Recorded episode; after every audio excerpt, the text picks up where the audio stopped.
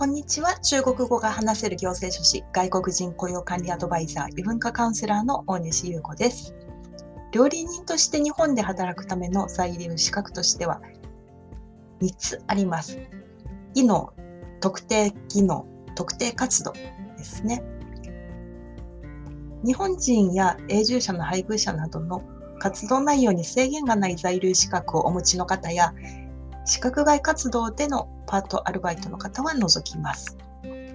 本日はですね、特定技能についてご紹介します。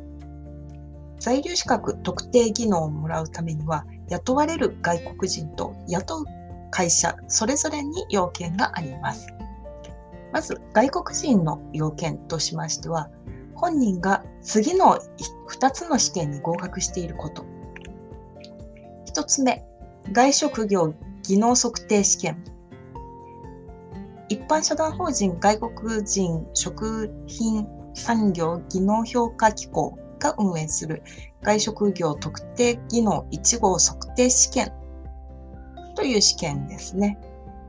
2020年の合格率は日本で54%となっています。次の日本国内での試験の受付は12月で1月に試験があります。2つ目の試験として、日本語能力試験 N4 以上、または国際交流基金日本語基礎テスト。これは国外だけです。ある程度日常会話ができ、生活に支障がない程度の日本語能力があるレベルというのが求められています。日本語能力試験は毎年7月と12月の年2回。国際交流基金日本語基礎テストは国外のみでの開催になっています。では次に会社などの要件としまして4つあります。1つ目、雇用契約が適正であること。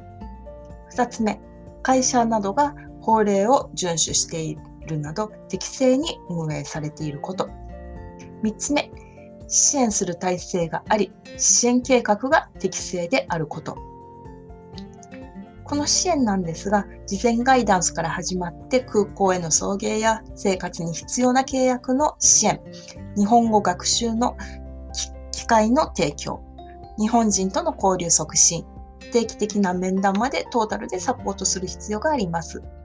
自社でできない場合は、登録支援機関に頼むという方法もあります。で、4つ目、食品産業特定技能協議会へ入会すること。初めて特定技能外国人を受け入れてから4ヶ月以内にこの協議会へ入会する必要があります。